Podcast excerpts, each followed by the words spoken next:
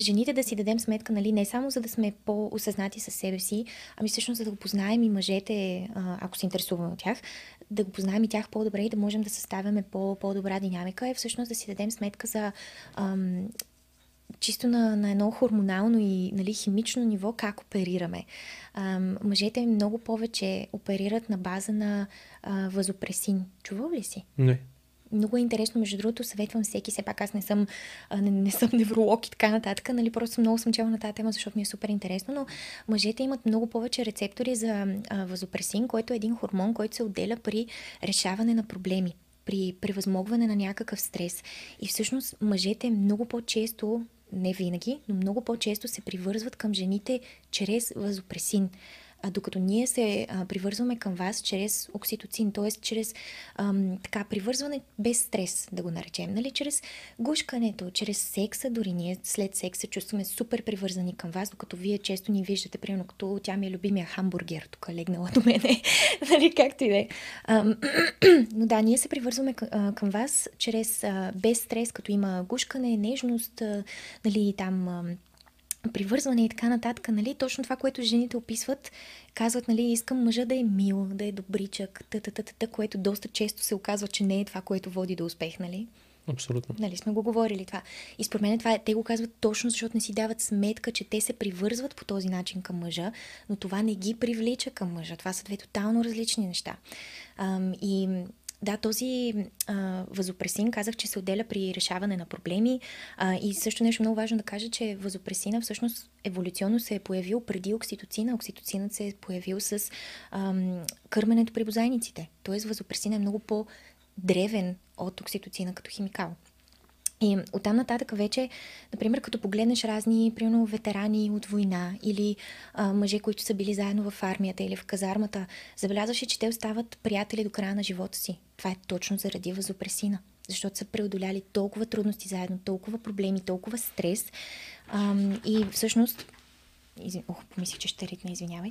А, жени, например, които пречат на мъжете си и се ядосват на това, че мъжете им примерно работят много или отделят супер много време на развитието си, на това да станат по-добри в някаква зона на компетентност. Жените буквално им пречат на това те да преследват собствената си мисия и заедно с това пречат на тези мъже да се привързват към жените си успешно и после се чуди защо имат проблеми с тях.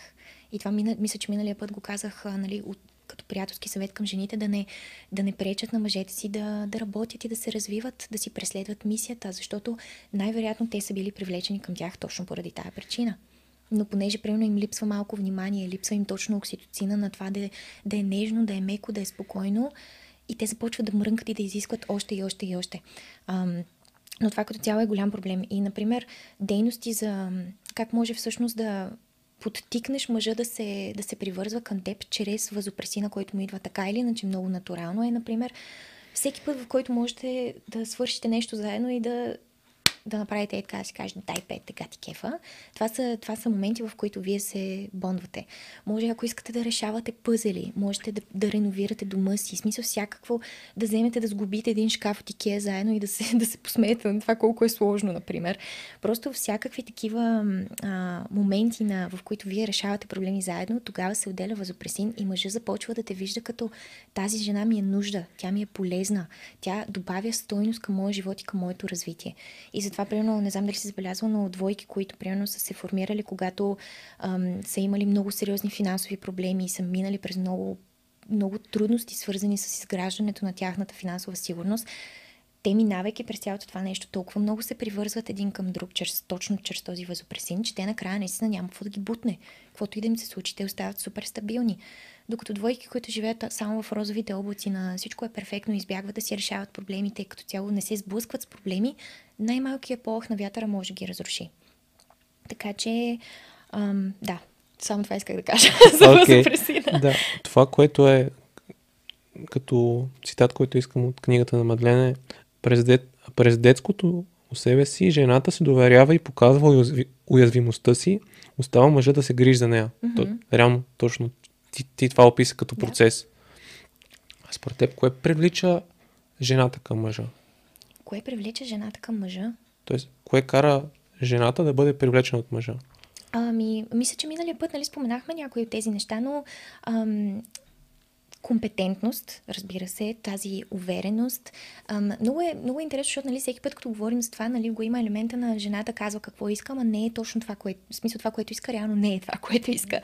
И ам, така, мисля, че е много, много, много интересен въпрос, защото, например, аз мога да ти говоря за себе си.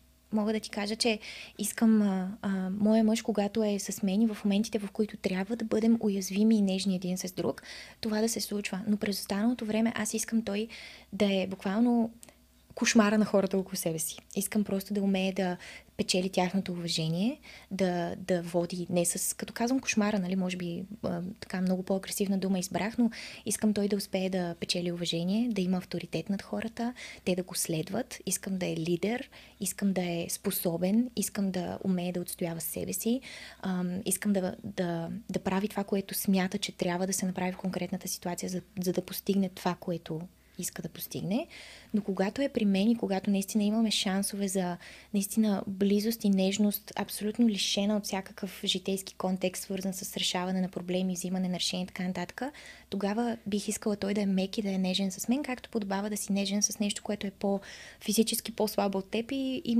което се нуждае от теб. Нали, защото аз смятам, че аз имам нужда от мъжа до себе си. Аз, на мен ми харесва да се нуждая от него за много неща. А, така че това е при мен. Um, Тоест аз не искам такъв какъвто е той с мен, да е с всички навън. Даже обратното. Предпочитам само с мен да е такъв какъвто е, а с всички останали да е различен. Не знам как ти звучи това на теб като мъж. Звучи ми доста логично, защото има ексклюзивно отношение към теб. Mm-hmm. Тоест да. Той навън е звяр, а с тебе... Абсолютно. И, и точно, извинявай само, че те прекъсвам, но мене това е нещото, което ме привлича. Ам... Привличат ме точно това да видя, че той гони някаква цел, има качествата да, да я постигне, развива се допълнително, доминира хората, които трябва да доминира със своята компетентност, за да бъде най-добрия в сферата, в която се развива, ако това е нещото, което търси. Ам, този драйв да постига, тази визия, която има, която го дърпа напред мен, това ме привлича страшно много към него. А това, което ме кара да го обичам и да бъда наистина, да се чувствам лека и нежна и чуплива в неговото присъствие, когато той с мен успява да подтисне за малко тези неща и да бъде нежен, обичлив и, и мек. Това, което описваш, е разликата между привличане и обичане. Точно, да. Защото са две различни неща. Точно, и аз това казах, привързване и привличане са две много различни неща. Защото когато зададеш въпрос на жена и обикновено отговаря, mm-hmm. тя казва какво... за какво ще обича. Да, точно. Ама първо трябва да се привлече от тебе, за да те за да обича. Абсолютно, да. И това е... Ам, не мисля, че е нещо, кой знае колко революционно, но просто много малко... Ам, много, много често жените не се замисляме за това нещо. Че а, това, което ни привлича към мъжа, не е, че той е много добър, че е много мек, че е много еди какъв си. Това ни кара да го обичаме в последствие, след като сме видяли, че той има една основа, много стабилна основа от мъжественост и качества. Аз се замислям, че това е... Ако, ако ги наредим като една пирамида, mm-hmm. да се, когато ти се привличаш от някой, това предизвиква известни емоции mm-hmm. от теб, но когато го обичаш, тези емоции са по-силни. Да. И вие като по-емоционални същества се свързвате с по-силната емоция и си казвате, е това е. Да. Обаче реално отговора не е това. Да, и може би за да свържим това, което ти каза, нали, с Тейт, ам, нали, примерно жените могат да кажат, да, аз искам е такъв мъж като него, но всъщност не си дава точно сметка дали ам, реално цялостта на това, което Тейт символизира, е нещо, с което те биха могли да се справят, защото обикновено мъжете, които наистина са много водени от някаква цел, от някаква мисия, които са много мъжествени, много умеят да доминират, умеят да печелят авторитет, те наистина те не търпят някой да им казва какво да правят, не търпят някой да им, да им мрънка, да им създава проблеми, да, им, да не вярва в тях. Те не, за тях това не е не е нещо желателно. Те искат една жена до себе си, която наистина да умее да вярва в тях, да ги подкрепя, да им дава а, това, от което те имат нужда, което доста често е нежност, да могат да си починат в нейно присъствие, наистина да се порадват на нейната енергия, да се заредят с позитивизъм и с истинска женственост. Доста често точно това искат. Но жената, която е много приемно контролираща, която е много доминантна, ако каже, че иска такъв мъж, те така ще се сблъскат, че просто ще се разпаднат нещата. Да, играчи и кучка не се събират да, заедно. точно, точно така е. И ам, само за да допълня, нали, към това, което казах, че когато ам, моментите, в които мъжа и жената наистина могат да прекарат време само двамата, все едно са във вакуум и сякаш решенията, ежедневните битови проблеми, решенията за живота, плановете за бъдещето не влияе, много е малко това време. Наистина, ако двойките, ако се замислят колко наистина време прекарват само двамата, без кой знае какъв, без света около тях, това е супер малко време. И реално аз съм окей със себе си, че това малко време мога да го прекарам с мъжа, който съм избрала, защото той е точно такъв, какъвто аз искам да бъде. Тоест аз няма да... А, ще работя върху това да не страдам от липса от внимание, да мога да се зареждам с други неща в живота си, защото знам, че моя мъж е някъде навън и той а, печели своите титли, постига своите цели, работи за нас двамата. През останалото време аз правя същото за себе си. И когато ние се срещнем, тогава е нашето време наистина аз да буквално да сваля всичките защити, всичките бариери, всичките механизми, които сме пазили до сега и да бъда точно тази, която съм, която съм на, на хляба мекото, примерно. А през останалото време само да допълня, когато света наистина го има, тогава аз отново искам да се оплува на него. Аз искам отново той да, да вземе решенията, искам отново той да, т.е. да води със същите тези качества, които ме привличат в него.